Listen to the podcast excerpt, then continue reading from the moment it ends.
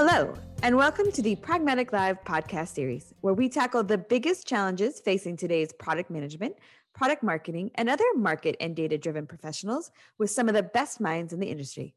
I'm Rebecca Kalogeris, Vice President of Marketing at Product Strategy at Pragmatic Institute, and your host for this episode. I am absolutely thrilled to have on Dave West, CEO and product owner at scrum.org. Uh, Dave was a recent guest on our product chat webinar series. We had several hundreds of people join us. Uh, several others watching us live stream on YouTube as we filled up our room, uh, all wanting to kind of unwind the relationship between product owner and product manager. And it was such a great webinar, such engaged audience that we simply didn't get through all the great questions we received. So that's what we're going to do today. Welcome, Dave. Hi, well, thank you, Rebecca, for inviting me. Uh, it's good to be talking about this. And yeah, it seemed like people actually are, are interested in some of the challenges around these uh, two sets of responsibilities. So let's first level set for those of, who weren't lucky enough to join us that day. Uh, give us the kind of the background on Dave and Scrum.org, and then sort of really what you know the umbrella topic that we dug into there. Hey, yes. So, so for the people that don't know me, my name's Dave, Dave West. I run, I'm the CEO here at scrum.org. We're a, an organization that was created by one of the creators of Scrum, um, uh, Ken Schwaber. And our mission is to help um, people and teams solve complex problems. We have a trainer community of about 350 trainers throughout the world, and we have um, people doing uh, assessments, certifications, passing tests, and and a body of knowledge around Scrum. We have you know about 1.3 million people come to our website every every month to use and to talk about scrum and to debate some of the uh, nuances and challenges that uh, that scrum has created in their organization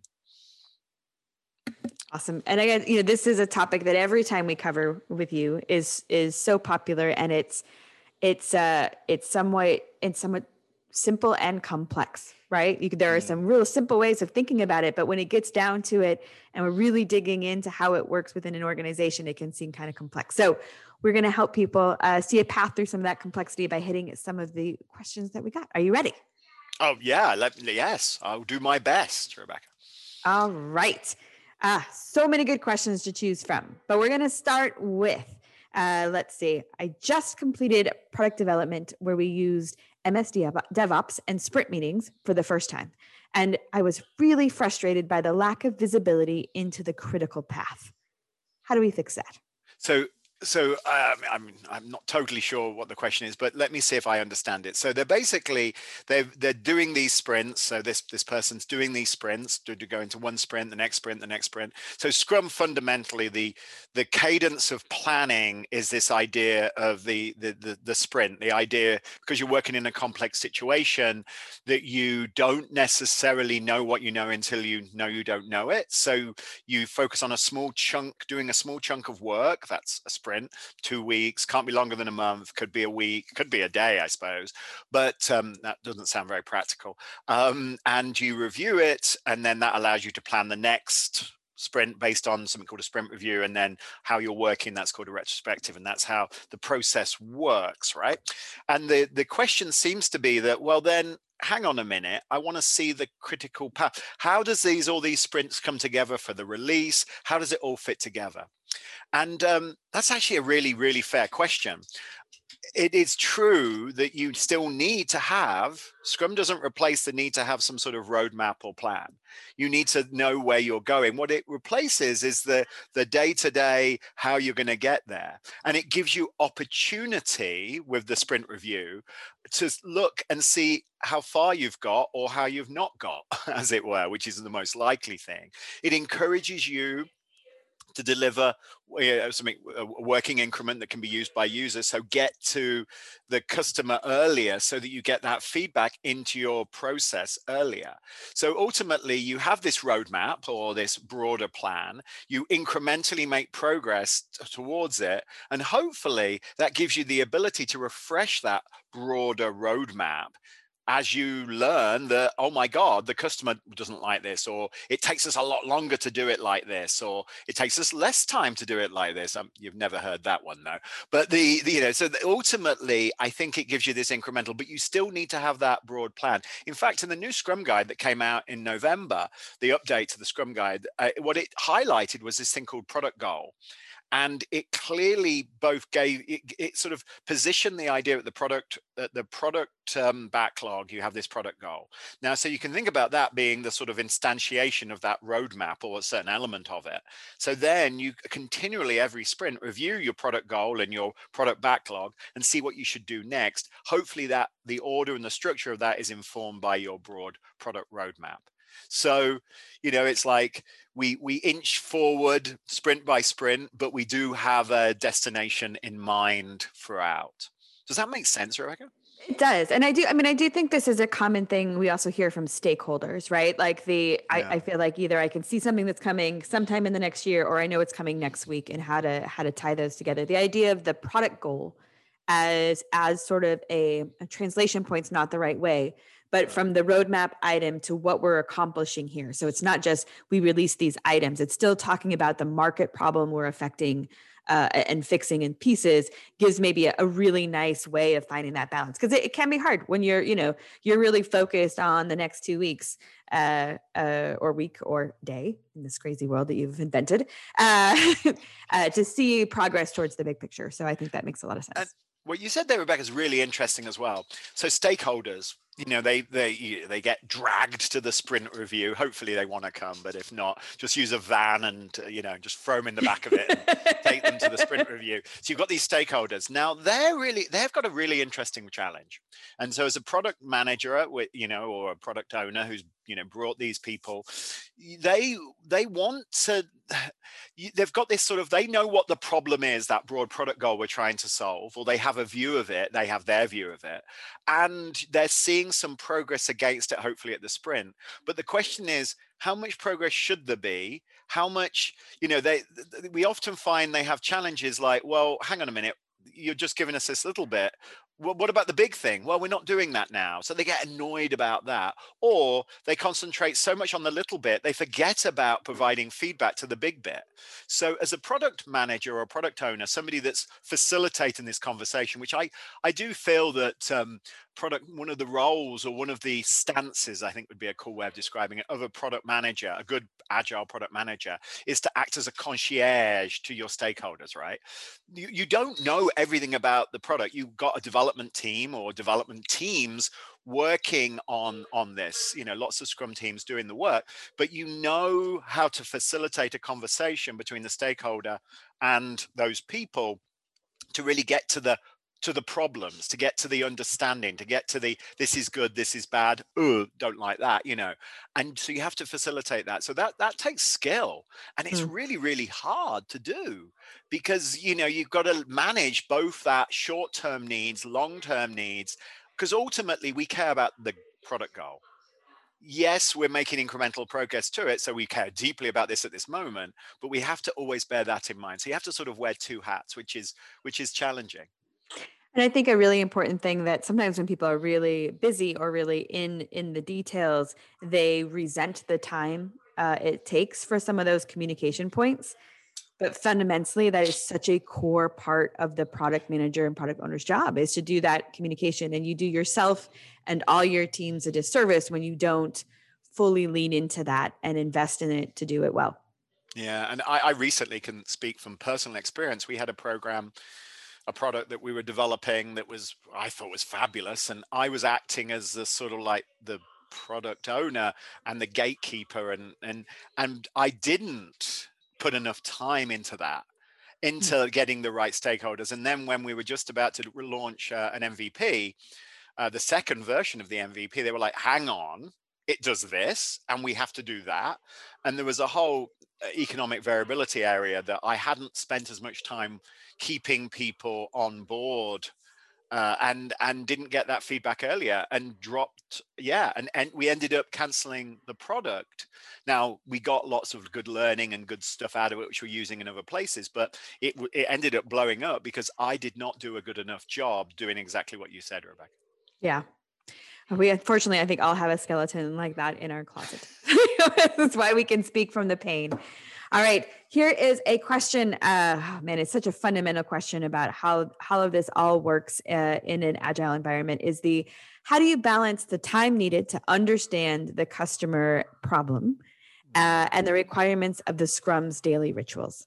How do you both be uh, responsive so the, inside and outside focused? So there's there's a couple of questions sort of hidden in that question. I think ultimately, you know, Scrum isn't shouldn't be a big overhead 15 minutes a day if you can't find i mean i spend 15 minutes a day arguing i used to before covid arguing with the my local coffee guy you know and so I, I don't 15 minutes isn't a massive overhead the what what's interesting though is you know when you do sprint planning which is obviously you know longer can be you know four hours on a on, on on depending on the size of your sprint you are deciding what you're doing.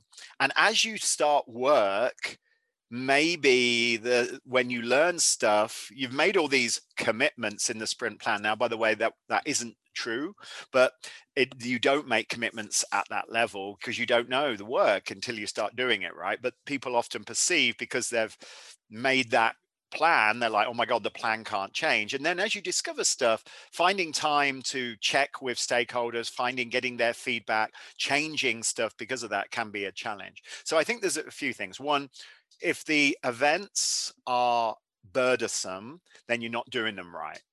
you know, I think that's the feeling. You know, if you're not losing weight on your diet, you're not you're not doing the right diet. You know, so um, um, so number one, so make sure you step back from the from the process from your from the sprint or the, the the thing that you're working in and actually look at it and say how can we make these more valuable scrum informs us but we must instantiate it in our context number one number two make sure if you've got a large amount of unknown in a sprint because of customers because of then don't fill it. Do do enough. Get started. You know you can always go back and add more stuff if you need to. This isn't your one chance. Now hopefully you can articulate a goal called a sprint goal.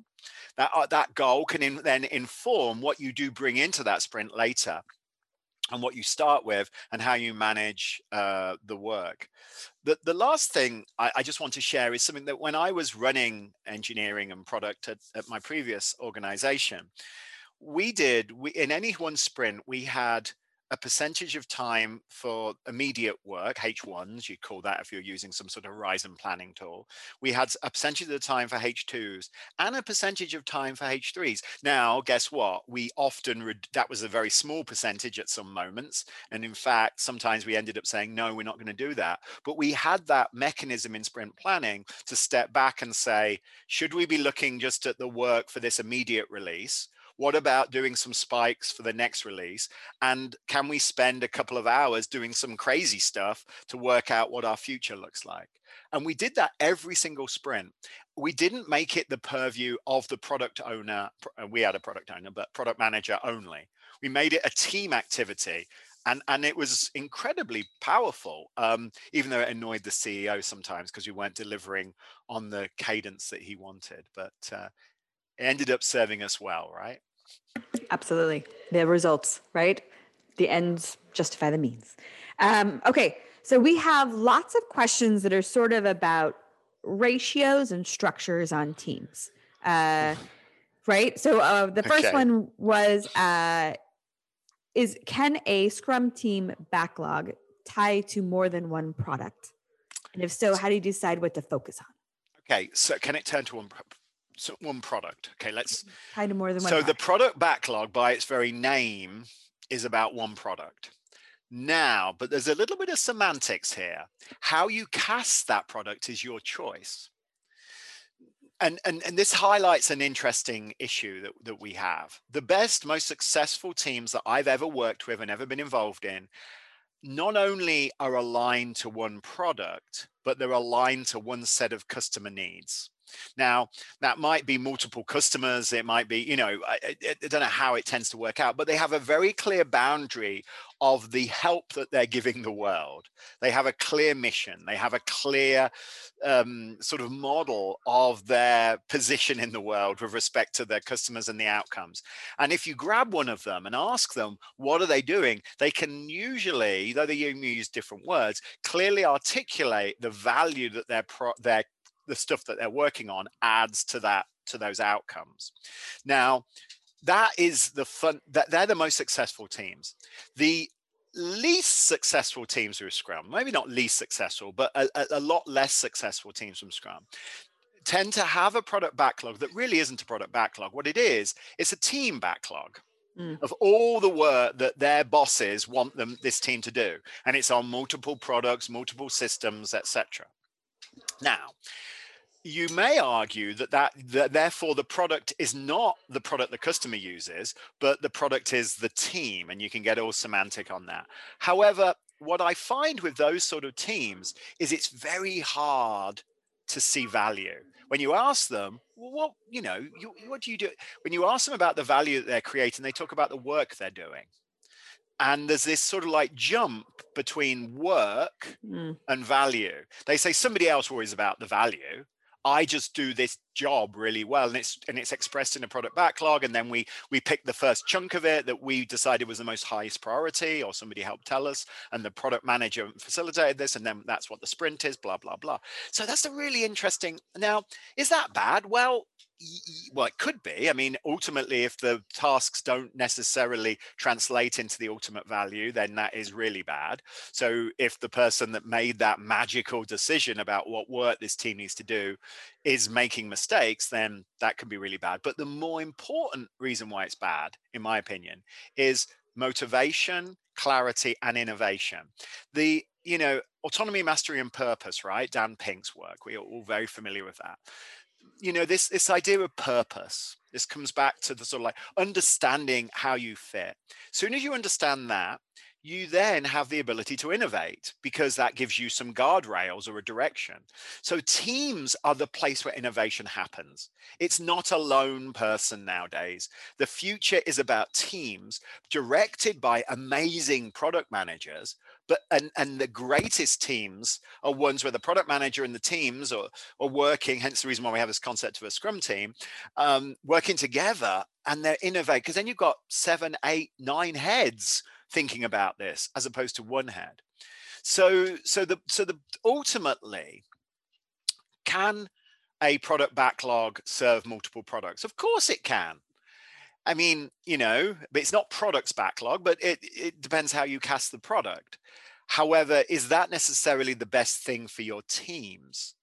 Is that the best thing for, you know, we we understand Little's law, we understand efficiency and focus. We, you know, is that the best way? Is it better to break teams down and have them more aligned to less products? That are more consistent in terms of customers and outcomes. The biggest challenge, I think, Rebecca, and maybe you agree or don't, of for product managers today is the alignment how they struct what their account what their sort of domain of change is what their alignment to the customer is if they're aligned to the software rather than the customer and that this person oh, you responsible for this function that lives in these 57 products then it makes it very hard for them. If they're aligned, however, to the customer and this part of their business process or value chain or whatever, then it makes it much easier for them to have a vision, have a measure its success. All of these things become easier.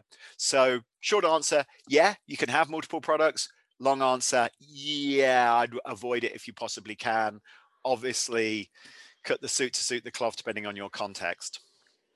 Yeah, and I also think uh, there's a little bit of a difference between multiple products that are part of a single solution, right? Mm, yeah. There's sort of aspects of one part because again, then I have a common goal and a common uh, yes. uh, customer base, right? There's complexity there, but it's totally different than I've got four products serving four different masters and exactly. four different pieces. Yeah, and that's even true inside a product as well, by the way.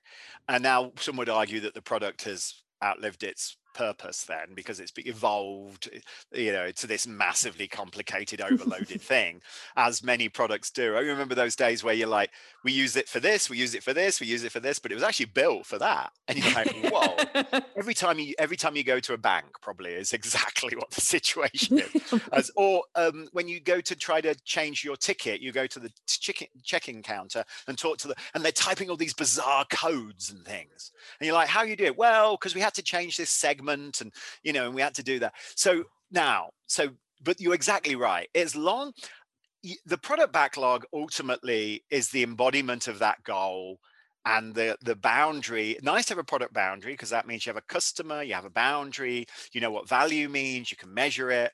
You, it, it's nice to have that and uh, and it, exactly as you said.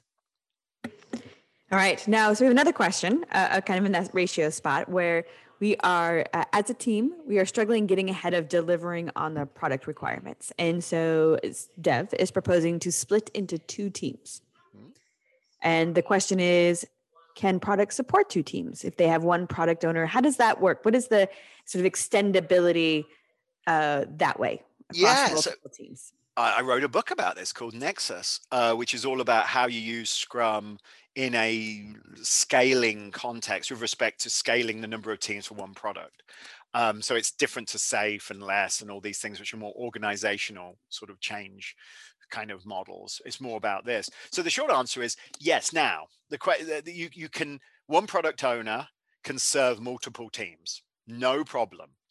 Um, that those teams all go to one product backlog, though they have their own sprint backlogs.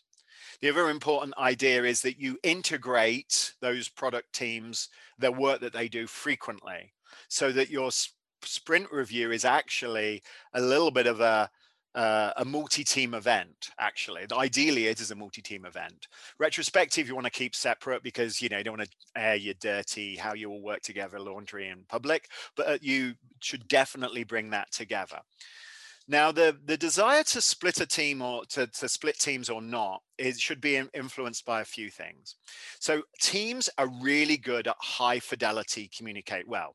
With the right support, it's designed around high fidelity communication. There, you know, there's rapid connections, and that means that they can't grow to more than sort of 12 people. Honestly, a team bigger than 12 isn't really a team even if we can pretend. Now this isn't an absolute measure because it depends on the team the maturity. Maybe they you know they they share brains or something. I don't know. Maybe they're all clones. Maybe they're all from the same family. Actually that probably would mean you'd want to split it but anyway that's a, a different thing. But but generally you so so it breaks down. So if you're going to break it break your teams up one you have to accept that that comes at a cost but you may have to you know it all goes back to the mythical man month by fred brooks right? You know the if if if something if 10 people it take 10 team 10 people working on a project takes uh, a week uh, how long would 20 people? Probably two weeks. You know the the, the the sort of a misnomer of throwing people at it you know. Now of course sometimes you need to because of specialist skills because of expertise etc and that works. So be very careful when you create multiple teams because the, the if there's massive dependency between those teams, you're going to end up in a bit of a mess, really. Um, now, what we tend to encourage in, in Nexus and, and practices like this, obviously, I though I wrote the book, I didn't invent it. This has been practiced for for for, for years. Is we tend to try to do something called verification or bringing things together frequently. We try to having one product backlog create transparency by having one sprint review, ensure that everybody knows when they've mucked up. So we try to do things like that to bring these teams together. Uh, now, one product owner, one product manager working with these teams, the challenge they have is they can't be everywhere at once.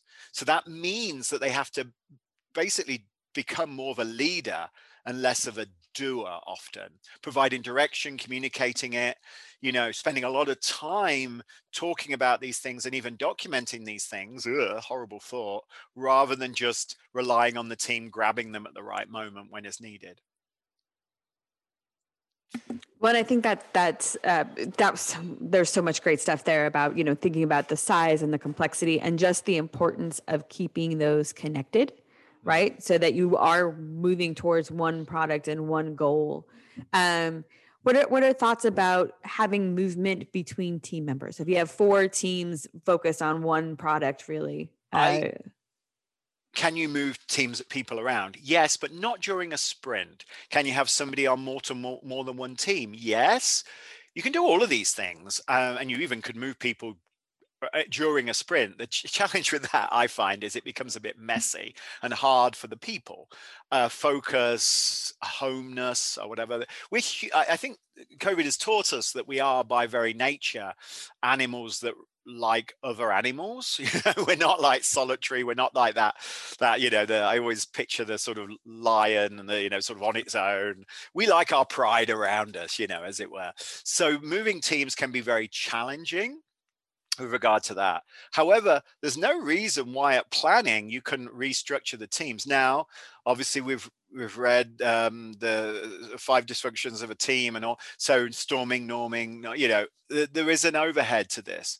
However, in very mature organizations where there's a consistent culture across um, uh, uh the whole organization, the movement of people in throughout teams is actually uh, incredibly beneficial because you get that sort of different perspective you get to learn stuff. It's like pairing you know?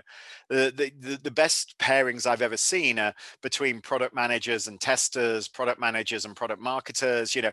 Oh, it gives you a different point of view right? So moving's okay it comes at a cost. And just remember you've got a great time to review that which is the retrospective which then you can feed that back into the process and go, oh, that didn't work well. We brought Bob in and all he did was shout at everybody.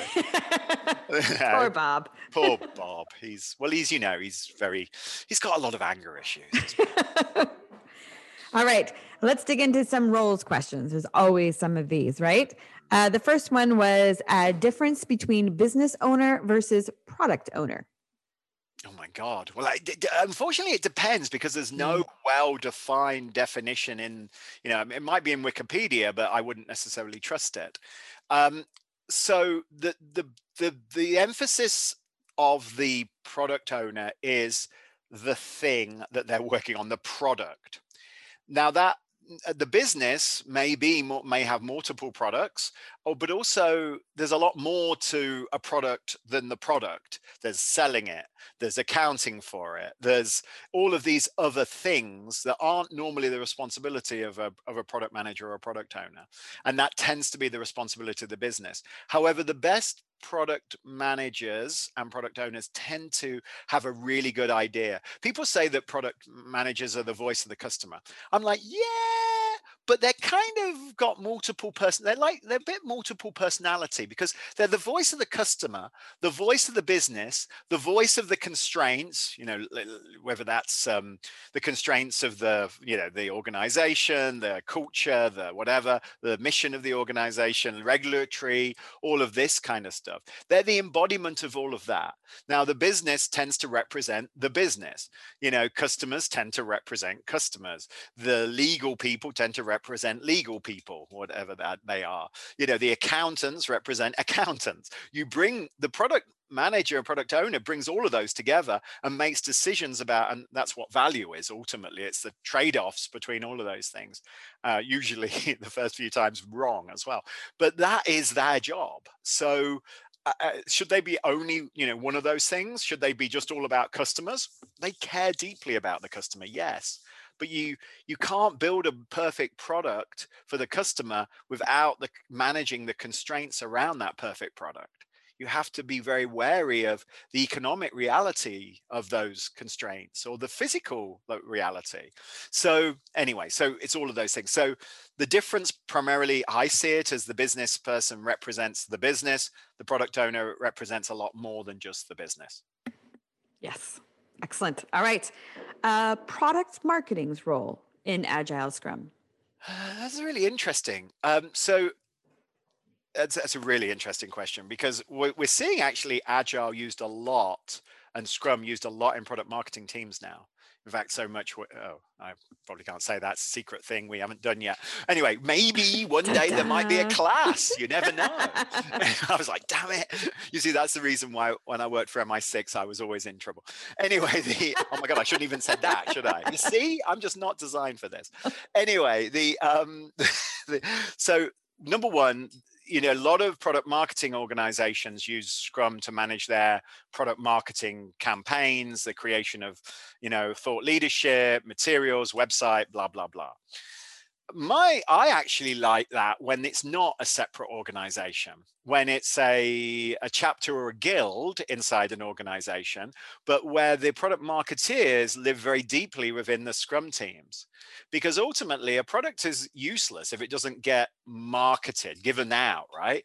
The the, the benefit of having people with expertise and experience um, inside the teams, it helps inform how that product's bit how that product is built. The the distinction between product marketing and product is often very gray. You know, is that product documentation or is that marketing material is that you know so ideally i love to see those people in now in most large organizations it's layers and layers of, of, of, of complexity so you get product marketing is sort of like what we described as system product marketing. The people that build the generic data sheets the generic this the generic that the website copy for the main website. And then you have geo product marketing that live in separate teams outside. And then of course you invite some of those geo product marketers to your sprint reviews and marketing material is part of your definition of done and part of the increment. So they literally see it incrementally being built and then they go uh, I don't like that if they're from England or whatever. That's rubbish, that is. Um, and they like, because that's the English geo guys.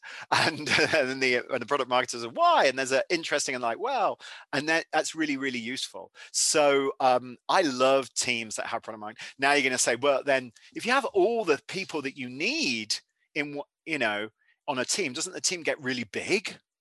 Well, potentially. So you then have to think about well do we need that in one one person there? Or can actually the that product marketing person work with multiple be a shared service across multiple teams helping them build the materials necessary?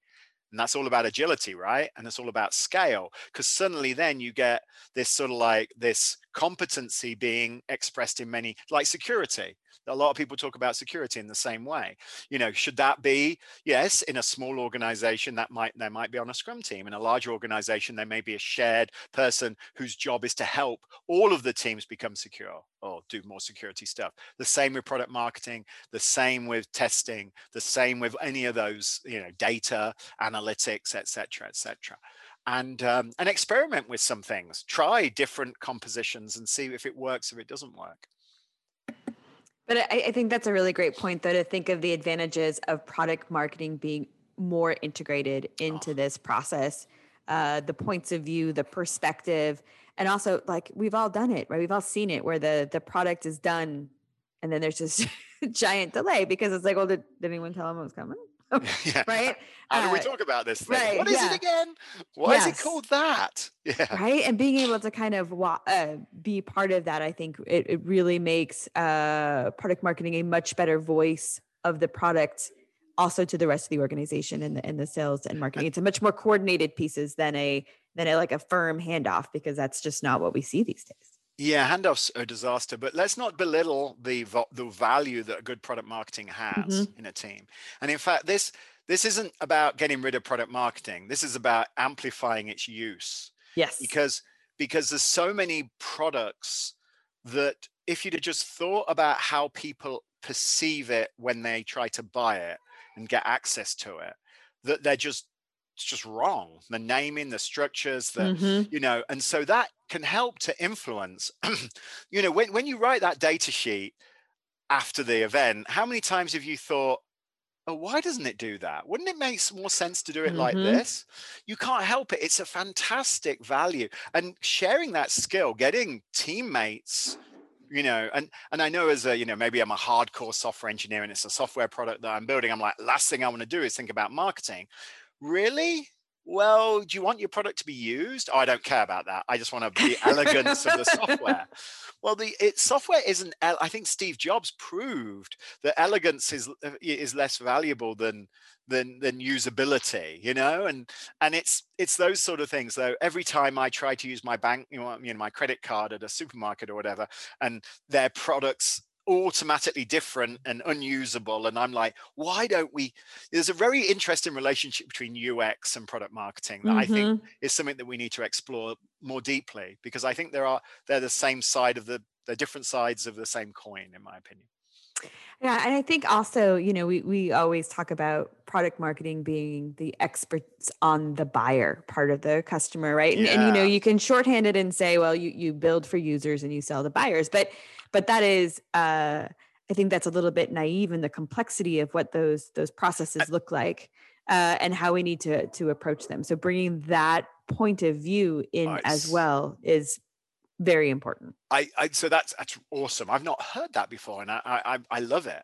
because bringing the buyer in, the relationship between the buyer and the consumer, is huge. Mm. You know, and you know organization like like atlassian for instance they had a they did not have an enterprise strategy until very you know so what what we saw what i saw from just looking from the outside when i was an analyst at forrester is i saw basically islands of Atlassian everywhere in organizations and never brought together. And ultimately, the uh, that both hurt the customer because they were so different and everybody was just arguing about which instance they needed to work to. And it didn't work well for atlassian because they didn't because they were get, basically being overwhelmed by a customer because of that. So having that buyer persona represented earlier in the development of products i think is incredibly powerful. Now how they do that depends on the situation, whether it's some sort of shared service, whether it's, but at least they need to go to the sprint reviews. Yeah, yep, absolutely. All right, we're going to finish up with some uh, a couple of questions around sort of change and implementation. First, all right, uh, this person currently works as a Scrum Master. Unfortunately, the product owners assigned to the stakeholder by the stakeholders do not have the knowledge or uh, competencies uh, required to be one what would you recommend to start to guide them in the path? Oh wow, that's super super hard. And obviously the Scrum Master that falls on the Scrum Master. That's yep. one of their. They serve the the the the Scrum team. They serve the product owner, and they serve the organization. So they, so the so that's challenging. So what I would probably do. So the most important single thing that a product owner can provide for the team is a clearly articulated direction so the product goal is a manifestation of that. It then gets decomposed into product backlog items. So the first thing that I would work on with any product owner that was new to this was I'd try to find out why. not why they were uh, why they don't know what's going on but why why the product is what's the purpose what's the goal and i would try to get that get them to focus on that. And that means that they would have to then start, in the case of this example, working with other stakeholders. And so the first thing that the Scrum Master would do is try to get the product owner to understand why. Uh, and then try to then find the people that know why then try to make that transparent to the whole scrum team or teams if there's multiple teams and then we can use that to start building the backlog or informing the backlog if we've already got one so that we can start making the backlog the product backlog more outcome oriented because that's crucial as well. So, but so then what we're doing is we're leveraging the product owner to get the direct, provide the direction for the team and taking advantage of the team to do everything else to fill in all the gaps because at least they know where we're going, what the mission is, what the why. And if you do that first, I think you're in a really, really good pos- position. Product owner, product manager, really hard job because you're yeah. managing, you, you got to be I mean, people look at you as though you're the expert in everything around the customer, the buyer, the organization, getting money, uh, you know, testing, oh, everything, and you and you're really not. But what you can be an expert in is the why, and if you invest in that, then everything else just starts to come from that. I think that's such a, a, smart advice. I think a lot of people would would start the other way, right? Right in the details, like mm. make sure they understand all of the the the processes and the and the sort of rituals and those pieces. But but starting at top A, that's that's where the value of that role is. That that's yeah. the main goal. And and when the team sees a value of a person, even if they're um, inconsistent in some of the execution of their pieces, that only that makes the team buy into that person, and that that also gives that person um, confidence to grow into right you, yeah. they have a role they have a, a point of view it's, it's i think it's it's it's much smarter than trying to go okay let's make sure they understand all the bits and pieces no let's make sure that the core value that we need that role to bring is first and foremost Yeah, and you know the the yeah the detail of always is a sprint review? How do you do story points? All that sort of stuff. Who cares? If the product owner can just bring that clarity and br- and bring those guardrails, then everything else will will come. And uh, and it's also important for the scrum master to spend time with that product owner to make them feel confident, to be able to, to give that psychological safety to really have an opinion when they don't feel confident because they've been thrown into the position without the support. Because you know find out where their boundaries are and then help them work out how to be successful in this um, yeah scrum mastering a product owner is requires a, a little bit of persuasion and direction and and definitely helping them understand the organization they fit in so uh all fun though Yes. All right. So now we're going to talk about championing it in different types of organizations. Two questions. I bet you could even guess which ones. But one, uh, what advice could you provide folks trying to guide or coach organizations out of a waterfall based approach towards one that includes experimenting with solutions and iteratively delivering value? Yeah, if, if I only knew that, because every organization. That's the big question. yeah, when I was when I was an analyst at, uh, at, at Forrester, I coined the term water scrum fall because everybody said they were doing Scrum, but they were doing it in the context of a waterfall. And you're like, awesome, that works brilliantly. uh, I think the, the the most important thing that I would always advocate is getting stuff, showing it quickly getting to done as quickly as possible demonstrating value quickly if you can you know still I accept that you have you that, that your traditional organization will want to do loads and loads of planning, fair enough, whatever they want. But then let's get to the smallest chunk of value as quickly as possible and demonstrate. And then over time, they'll realize that getting that, spending all that time planning and analyzing up front and, and then holding everybody accountable to those tasks becomes less and less relevant as we start delivering value in a more incremental way. So get stuff out as quickly as possible, and that will encourage your leaders to start thinking, you know, um, about risk differently you know they they say well, one of the reasons why waterfall is is is often adopted conceptually is because we don't we we want to know everything because we are very scared about it and then we want to see progress against it. But actually the only progress that really makes sense is the work that is done that delivers value to the to the business to the customers to the outcomes that we seek.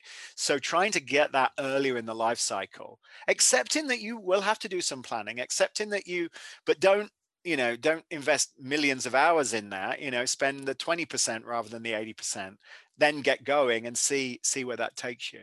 Um, i think that's that's the only advice i could i would give. Yeah i think um, you know we have a, a lot of organizations we work with that are, are large large enterprise organizations and, and change can be difficult there right? You know you feel like you're steering the cruise boat but i, I think the idea of creating a, uh, even if it's casually a sort of incubator that uses this kind of approach within a team or on a specific project shows to your point starts to build the muscle in the organization. It shows the value and it shows that the risks that we're afraid of these sort of boogie monsters uh, boogeyman monsters that we have in our head of what will happen if we don't do all the planning you start to see that that's not the case. Uh, and so it's that it's that small spot that comes big. And, and i think honestly that's often the most effective kind of change as well like trying to make a sweeping change uh, is is it can be difficult. So you know, where can you make a difference, and which team can you guys really focus on? And the the, the you know, COVID has been a horrible experience. Obviously, you know, half a million people died in America. It, it's devastating.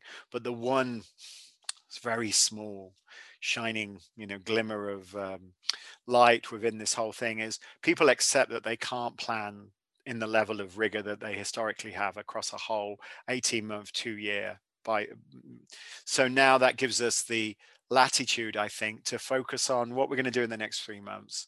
What are we going to do in the next six sprints? And that that i think that gives us the the, the the the support. And frankly and it also highlights how ridiculous these long-term plans were really to the level of detail that we had them. That doesn't mean we can't have goals. That doesn't mean we can't have a roadmap. That doesn't mean we can't have aspirations, but we should be continually incrementally delivering against those goals because we don't know what it's going to be like tomorrow. We don't know what the situation's going to be. It's that is a hundred percent spot on, Dave. Right? I mean, just as a as a member of the executive leadership team, right? Like the way we have to look at our business and steer it, it it's in a much smarter, a shorter period, right? The the speed at which we need to be able to pivot, and you know, if you learn anything, it's that I I can't predict what's going to happen, uh, and so creating an organization at every level that's agile right? From the executive team to the product marketing team to the development teams to two is is is really how we're able to respond to shifts uh, both uh, terrible ones like covid but also opportunities right? Oh, how many opportunities if you step back and you think about it were you like man if we just been able to pivot to take advantage of that or to try and see uh, and building that type of organization is is, is i think what's going to separate us out going forward, uh, both to respond to problems and opportunities. I, I agree, Rebecca. And, and, and the jury's still out whether it, this has to be a whole new group of organizations or whether existing organizations really can change to be this. Um, uh, the jury is still out and uh, i'm hope i'm a natural optimist so I, I believe that we have the capacity to reinvent uh, our organizations to be more agile from the ground up. However, it's going to be challenging, and we have to step away from that industrial mindset and really focus on the customers, focus on the outcomes. The work will follow.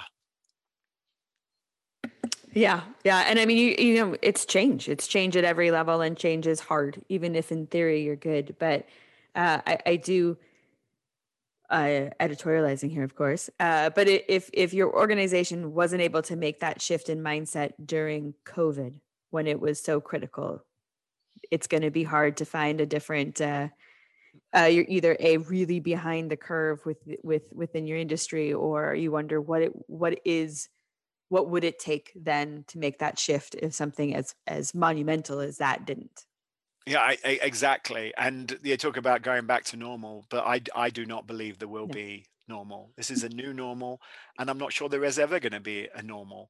You know, I think uh, I think there's a realization that the, the, the this historic approach of thinking of work as a finite game as opposed to an infinite game and that means that the, the concept of an infinite game is people don't win rules change continuously there is no umpire that we know of or there might be but we just don't know of them.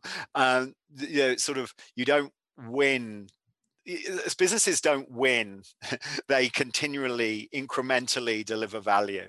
And uh, and i think we have to step away from that. And there's lots of reason you know the the how capital is allocated you know funding's going to have to change how the, the role of organizations like product marketing and uh, and all of those are going to have to change the alignment to you know architecture and, and the underlying building blocks of the systems that we use has to change. There's lots of things that are going to have to change, as you rightly said, and that is hard, but uh, mm-hmm. it's also exciting. Because we can build amazing things. Come on, we put a blooming a, a car-sized thing on Mars you know i mean and it's giving these high definition it's drilling holes and stuff that's a helicopter i mean wow if we can do that come on can yeah. we just improve that insurance app can't we just, you know, can we just, can we just build, uh, you know, what, can we change our banking system so we can have more than 200 wire transfers? you know, let's come on. All right. Dave, we talked about a bunch of different things today. And this is an area of which your knowledge is is only surpassed by your passion, right? so if if you're uh if if you were going to have people embrace two things starting tomorrow based on what we talked about today or just based on this concept of sort of of building these these agile organizations that can can pivot and evolve. What are like the two things you want them to think about when they leave? I guess um stop stop stop managing start leading. You know i think you know it's all about direction. It's all about guide rails. It's all about in, in taking this passion and getting it to people that can execute on it, infecting. Oh God, we can't use that word anymore, I guess. But uh, uh, in, instilling this passion in, in in in your teams and your individuals so much more important than managing the detail. Let that happen. I mean, it has to happen, but let it happen. Uh, I think that's number one. And I and I think the other thing is, you know, sort of like which is connected to that is the relationship with product goal. I think, you know, we it was added to the Scrum Guide in in November last year, in November um, 2020, and I think it's the most empowering thing that we can take on board. You know it provides us with that ability to lead. It, it it takes us away from the sort of minutiae and focuses us on the goal that we're trying to achieve hence its name goal. So uh, i think those two things are super crucial. And and i guess the other thing is it's let's not get into these fights between product owner and product manager and is that my job description and that. Who who cares? I don't care I, I, really don't. Product owner mm-hmm. is all about Scrum. There's a set of accountabilities necessary for being effective with Scrum. Product manager, obviously, you guys at Pragmatic have a massive list of all those competencies that you need to think about to be successful. You bring those together, deliver value to customers, all's good. Absolutely. All right. Thank you, Dave. A genuine pleasure having you on. I'm sure everyone listening feels the same, and hopefully, we can do it again. I hope so, Rebecca. Thank you for listening, everybody. Bye bye. All right. Thanks, everyone. That does it for today's episode. Don't forget to join us next week when we tackle another great topic designed to help you elevate your product, your company, and your career.